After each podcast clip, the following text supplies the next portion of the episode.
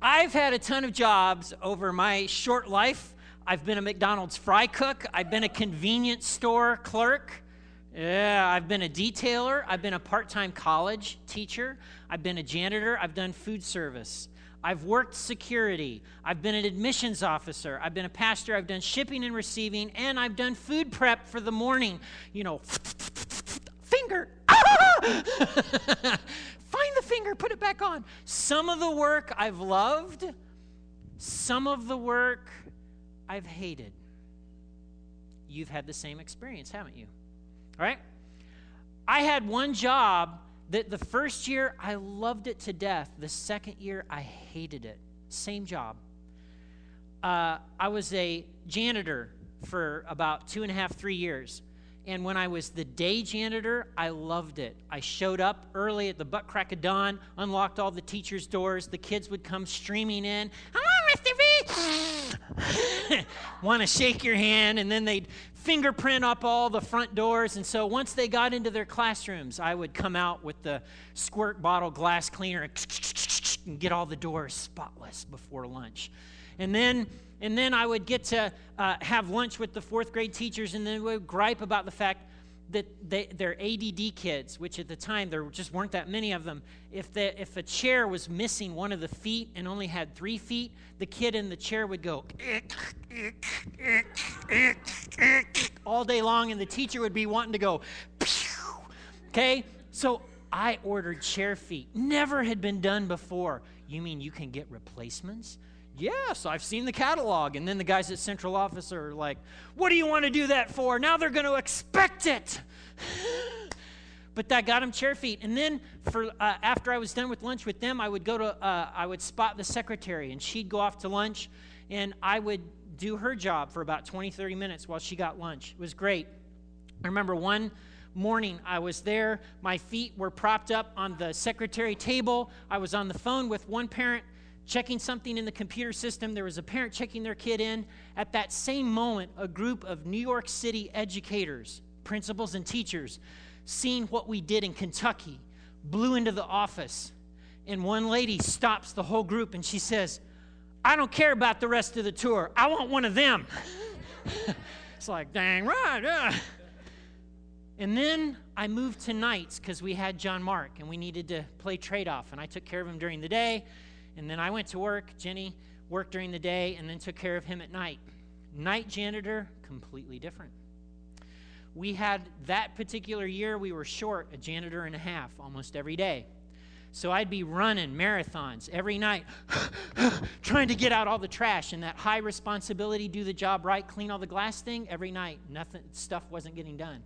And I was going home frustrated because the job wasn't right. It wasn't done right. And I was, and I was gripping the steering wheel. And then about a month into it, we, mice overran the primary hallway.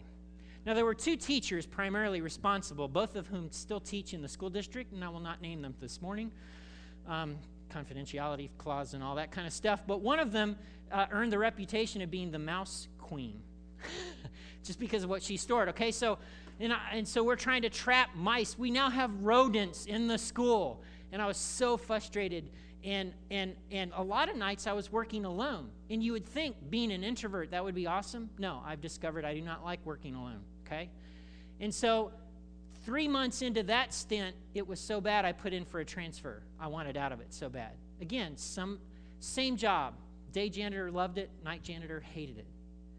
And the the basics in some ways of the job hadn't changed all that much. It was funny. I when i was the campus tour when I was an admissions officer at Wheaton College, I loved doing the campus tour because I learned all this crazy stuff about Wheaton College and throw it out on the tour.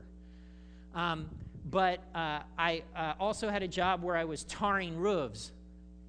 I hated that. They would drop me off in the morning. I was all by myself, slopping tar on the roof. 98 degrees every day. Um, it's crazy. I, I want to suggest to you this morning, as we start off this series, that there are three ingredients necessary for you to be satisfied in your job. Three. Three ingredients, and they're necessary. If they're in place, you love your job. If just one of them is missing or askew, not only are you going to hate your job, but you're going to be looking for a different job. And so I want to kind of unpack that for you today. And the three things are the first is fit. Knowing what you're good at, knowing what your strengths are, and playing to those strengths in the course of your job. Fit, the right fit. That's the first thing. The second thing is good relationships with your boss, with your coworkers, with your subordinates. If the relationships have got to be good. And then there's the culture. Culture is is uh, culture is how the company does things day in and day out, and you don't have to tell anybody; it just kind of happens. Culture, got to have a healthy culture. So fit relationships and culture. If any one of them is missing, you're like, I'm gone. Night janitor, remember that? They wouldn't get substitutes. There was a culture thing at play. Well, just make it happen. Just make it happen. Just make it happen. And then I wasn't interacting with anybody. The relate so two of the three, I wanted out. Um, the campus tour job that I had, I did that till the, my last day. I wouldn't give it up. I just didn't want to hand it off to somebody else. It was so great. Okay, so most Americans and most of the people that I know personally are missing at least one of these ingredients. They are, right? You're here in this room. You're like, eh, that's pretty accurate there. But see, work hasn't always been a drag. Work hasn't always been a nuisance. Work hasn't always been a necessary evil. Way back, way back, work was actually a good thing. You brought a Bible, open it up with me to Genesis 2. Genesis chapter 2. I'm talking way back, okay? Genesis chapter 2. And if you have a paper Bible, you don't even have to go far. It's great. In this creation account, man and woman are placed not just anywhere, they're placed in a garden. In the ancient Near East, gardens had pools and paths and fruit trees and shade trees. And it wasn't just any garden, it was the Garden of Eden. And some word scholars say that Eden simply means abundance. So man and woman were placed in a garden of abundance. Starting to sound a little more appealing? Why, yes, thank you very much. And in Genesis chapter 2, verse 15, something, God does something that I want to capture your attention with this morning. The Lord God placed the man in the Garden of Eden, get this, to tend and watch over it.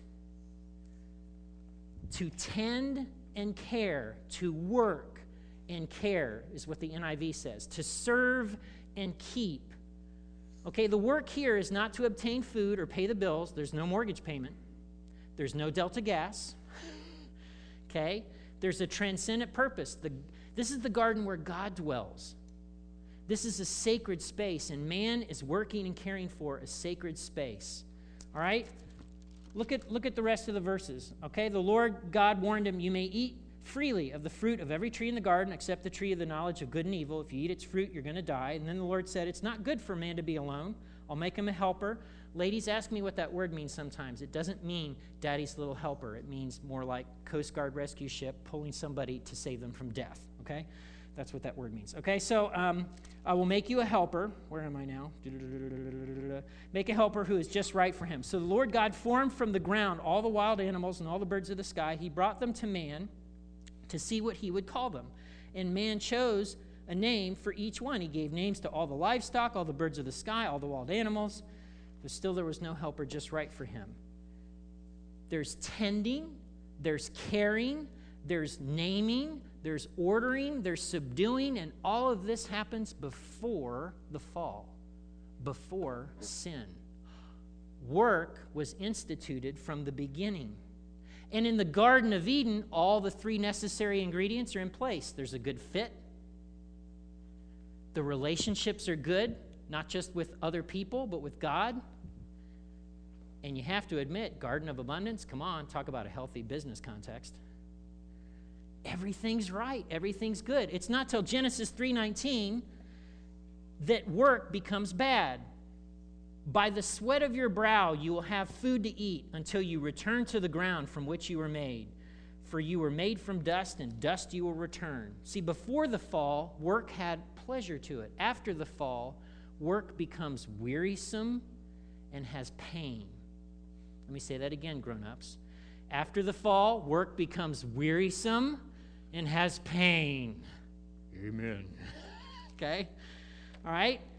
I want you to glimpse something of this harmony that Paul gives us a glimpse of in 1 Corinthians 12. He's talking about something different, but I want to make a connection and I want to make a case for something this morning. All right? So you have this harmony going on with fit and relationships and culture and there's work, and work is given before the fall, but then the fall makes everything bad, and sin corrupts everything, and work is now pain and, and toil and, and wearisome. We live on the other side of Jesus, and Jesus established a new community, a new creation, adopted sons and daughters of their Heavenly Father. And in this new community, there's a harmony that's being established. And Paul gets at it in 1 Corinthians chapter 12, and I'm going to start uh, verse 15 through uh, 20. Uh, he says this If the foot says, I am not a part of the body because I'm not a hand, that does not make it any less part of the body. And if the ear says, I'm not part of the body because I'm not the eye, would that make it any less a part of the body? If the whole body were an eye, how would you hear? If the whole body were an ear, how would you smell anything? Our bodies have many parts, and God has put each part just where He wants it. He's using an analogy of a human body. He's talking in this passage about the Holy Spirit gifting gifts to the church, okay? But there's a lot of different parts and roles and functions. There's, there's the takeaway I want you to get. There's a lot of different parts, and there's ears and eyes, ears and hands and eyes and toes, eyes and toes, okay? Just like the song, right? Okay? Then he picks it up and he makes another point, all right? Verse 19 and following How strange a body would be if it only had one part. Yes, there are many parts, but one body. The eye can never say to the hand, I don't need you. The head can't say to the feet, I don't need you. In fact, some parts of the body that seem weakest and least important are actually the most necessary. And the parts we regard as less honorable are those we clothe with greatest care. So we carefully protect those parts that should not be seen, while the more honorable parts do not require this care. So God has put the body together that such an extra honor and care are given to those parts that have less dignity. This makes for harmony, there's that word, among the members, so that all the members care for each other. If one part suffers, all the parts suffer with it, and if one part is honored, all the parts are glad. Tom Wright makes this observation. He says, If one suffers, they all suffer. Don't believe me? Get a toothache where the cavity's going all the way down to the root your whole body will be brought to its knees. okay? I want us to learn something from the garden and from the Apostle Paul today. Work, as it was originally intended, is a good thing. Work, as it, is, as it was originally intended, is a good thing. When you and I work, when you and I are productive, we are like God. We're, it's that image of God in us that's coming out. And yes, in the afterlife, there's going to be work. There is. Did you know that? It's not going to be an eternal retirement or vacation. You and I will have jobs to do. You, you kind of think, well, that's funny. I really would like a vacation. Have you ever found it odd that in America, it's a common thing, doctors know this, that when a man retires, his risk of dying within the first three years is huge? That's not a coincidence. That's not a coincidence. It's by design, all right? So, if we can learn something, we can learn that work, as it was originally intended, is good. And Paul's warning here is we shouldn't be lifting one, some things above other things. Come on, in America, the president is more important than the janitor who cleans his office, which is why he makes 486 times the amount of money the janitor does. Paul would look at that and say, That's fooey. That's not biblical. That's not how God rolls. One thing isn't, oh, all that more important than the other. All right? Did you know that sitting here today, you stand, actually, you sit in a long history of Protestants? You know you're not Catholic, right? By sitting here, in a sense, okay? Let me spell this out for you. Protestants had a fully orbed theology of work, theology of vocation. For them, it was critically important because in 1500, Catholicism was characterized by celibacy, poverty, and monasticism. In other words, don't have sex, don't have money, and stay away from people. I know, real attractive. Protestants came along and said, Whoa, wait a minute. If you've got Jesus in you, if you've got Jesus all over you, it should infect your husband wife relationship, your home. It should affect your, your productive labor, your work. And by golly, it should affect the community. It affects everything. It's like a disease. You can't help it, it just spreads out. Okay? And so, Protestant, uh, Max Weber said uh, that if, if it weren't for Protestants, we wouldn't have capitalism. I, I, say all that to say uh, work is not just something you do to pay the bills, there's a spiritual dimension to it. Just like there was in the garden, it's true today. Whether you, whether you want to recognize it or not, whether you want to see it or not, Martin Luther put it this way He said, God doesn't need our good works, but our neighbor does. God doesn't need our good works, but our neighbor does. All right? So if we're going to recapture this theology of work, then I want, as we start off, I want you to start thinking about what you do. And for those of you that are younger, holy cow, you need to be having some conversations with your parents, with youth leaders, with teachers about your future, okay?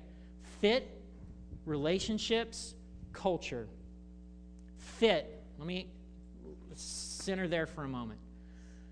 Grown ups, those of you that are getting paid to work. I want you to think about your job for a moment. On the whole, when it comes to the tasks and roles and responsibilities of your job, do you find them sucking the life out of you like a giant vacuum cleaner? When you look at the clock and you think, it's only been 10 minutes. Oh! eject, eject. Scotty, emergency beam out. You know, is that hitting you in that moment? That could be an indicator that the fit thing is off. Now, when you're at work and you're immersed in those tasks and responsibilities and work, do you look at the clock and go, oh my goodness, it's almost quitting time. Where did the time go? Okay? there might be more of a fit in play, all right?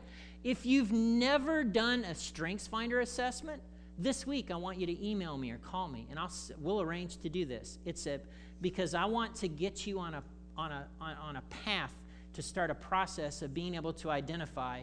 You know what? Here's some things that I'm good at. So I want to make sure that when I'm working, I'm I've got a right fit. Let me give you an example. My number one is learner. I love to learn. And so when I'm put in contexts where I'm helping people learn or I'm learning myself, I'm on cloud nine. It's why I teach part time for Asbury University. I don't teach just because, you know, oh, it was an open door. It's because it's like learning. And I go into the classroom and I'm like, woo, we get to learn, we get to learn. And they're like, you are so weird. And but they love it and they learn stuff. Um, I have a friend, Lee. Anytime Lee's going to buy something new and it's a big ticket purchase, he tells me that, hey, you know, I'm, I'm looking at trucks. Do you know why he tells me? Because I'm going to go learn everything about trucks and I'm going to like have a full presentation for him the next time. Hey, Lee, you know, the Ford F 150, da da da, but the Chevy Silverado 2500, da da da, and towing capacity, and you could get the, you know, and I'll spell it all out for him and with, you know, PowerPoints. That's why I love to learn. So you're going to have to figure out for you what those things are. I mean, okay? It's, it's the stereotypical. Uh, uh, uh, one of the strengths is called a woo. In other words, you, there's no such thing as a crowded room of strangers. These are just friends you haven't met yet. If you're a woo and you're working in a job where you're in a cubicle all by yourself and you have no human contact throughout the day, you're wanting to do, you know, this with a knife, okay? Fit. So that's the first thing fit, fit. Now, relationships. Let's be honest, grown ups, this is why most people quit their jobs. has nothing to do with fit or culture, has to do with the fact that the boss is a jerk. Or a coworker Denise is a jerk. Or just basically lots of people are jerks. Okay?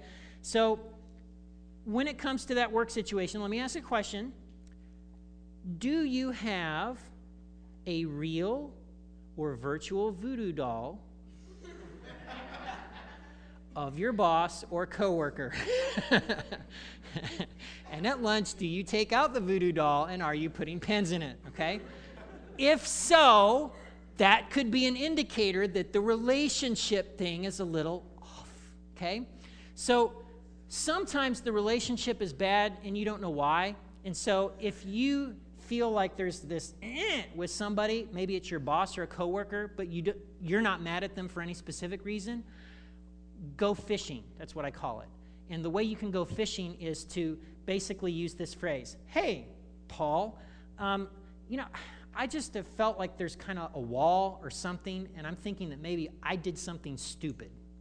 Because I feel like, you know, there's there's something between us from everything working right. Could, you know, have I stepped on your toes? Have I, you know, and that at that point enables Paul to go, well, actually, I'm just a jerk with everybody. Or, you know, or to say, well, actually, I was supposed to get your job and I applied for it, and then they brought you in from the outside, and I got to tell you, you know, management, and then, and then you're like, okay, you know, you're not armed right now, are you? Okay, so, so you can go fishing. Or if you know, like if you're mad at them and you know why you're mad at them, you've got to calculate whether it's worth doing a gentle confrontation or just walking away. And, and you're going to have to make that decision and discern that out. But sometimes, you know, uh, I, I sat down with somebody and they were really frustrated because their manager was doing stuff. And they were frustrated for like a week. And I was like, Well, did you say anything? Have you said anything? No. So they went in the next day and they were like, hey, you know, this really got me bent out of shape, da da da. da. And the manager's like, oh, I'm sorry, I won't do that again. Problem solved. Okay? But it, you know, it's the risk thing. Okay? So fit, relationship, and then culture. Culture is not your company's mission statement and all those platitudes. We value customer service integrity, you know, the stuff that's hanging on the walls Culture is what happens day in and day out in the halls. Culture is reality. All right? And you could be working in a place that has a toxic culture. And if you're here and you're an employer, I would like to remind you of 1 Corinthians 12. I would like to remind you of Jesus. And I would say to America generally, hello, humans are not resources. I hate the term human resources. Humans are not iron ore. Humans are not electricity. Humans are not a building. Humans are not a resource that you can use up and then dump in the creek when you are finished with it. Can I get an amen? Humans have inherent dignity and value. Okay? I will shut up on that tirade. Here's why this is important I'm lucky enough that if I won a Powerball, like, you know, gazillion dollars, I wouldn't be in front of the cameras going, hey, boss, I quit.